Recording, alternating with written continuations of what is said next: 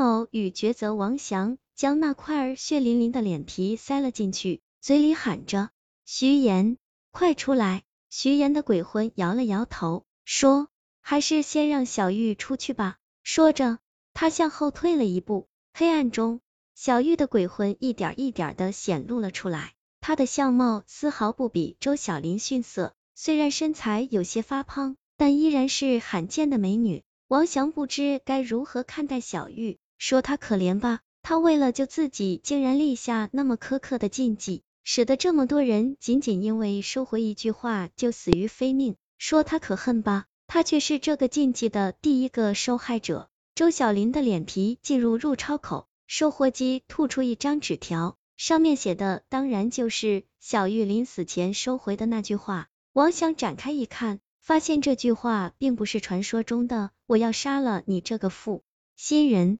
纸条上写着：“如果我像他一样苗条。”你就不会变心了，对吧？哎，算了，当我没说。原来小玉临死前都没有对男友死心，真不知是痴情还是傻。王翔心里感叹了一番，突然想到了什么，身上的鸡皮疙瘩一下子冒了出来，变得像他一样苗条。这几个字在王翔的脑海中闪过，他突然想到了周小林。周小林和小玉的相貌不相上下。只是周小林身材略胜一筹，现在恰好是用周小林的脸皮来买小玉的魂魄，难道这一切只是巧合吗？纸条吐出来后，小玉的灵魂自由了，她飘向周小林的尸体，从怀中掏出自己的脸，小心翼翼的贴到了周小林的尸体上，然后小玉的灵魂走进了周小林的尸体，周小林的尸体坐起来，但。从眼神就能判断出，他已经是小玉了。小玉走到小吴的魂魄面前，转了个身，说：“这下你不会变心了吧？”小吴满意的看着他完美的相貌和身材，点了点头。小吴走到王大龙的尸体边，把自己的脸贴到王大龙的头上，然后接着王大龙的尸体复活了。一对传说中的鬼情侣，活生生的出现在了王祥的面前。王祥心中一凉，叹道：“原来如此，小玉，你其实从来就不恨他，你偏来那么多人，第一是为了让人把你的魂魄买出来，第二是为了寻找完美的身体复活。可是合适的人实在是太难找了，这里的冤魂才会越积越多。今天这一切都是计划好的，对吧？那当然，不过也多亏了你啊，哈哈。”王祥说：“不对。”你们俩之前都是鬼，不能抛头露面。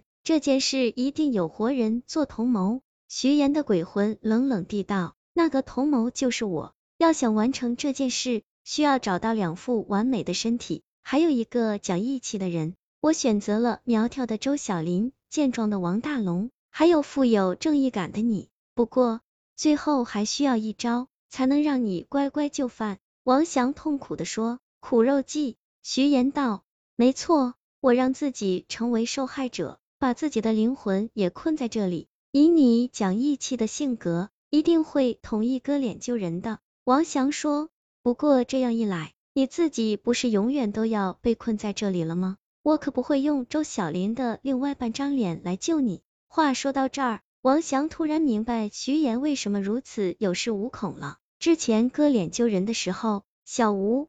故意问他要不要继续。当时王翔亲口说了，无论如何都要救徐岩出来。如果现在他反悔，就等于把说出去的话收回来，那样他就会死，被困在这里。而且到那时，小玉他们完全可以捡起周小林的另外半张脸，把徐岩救出来。徐岩鬼笑着说：“你明白了吧？不论如何，我都能出去，而你必须死。”王翔笑了一声。反问是吗？说罢，他把周小林的半张脸皮塞进了嘴里。这是徐岩他们都没有想到的，顿时全傻眼了。王翔说：“现在我有两个选择，第一，我救你这个坏蛋出去，这样咱们俩都能活；第二，我收回我要救你的承诺，把这半张脸咽下去，咱们俩一起被困在这里。”徐岩聪明反被聪明误。只好紧张的看着王翔的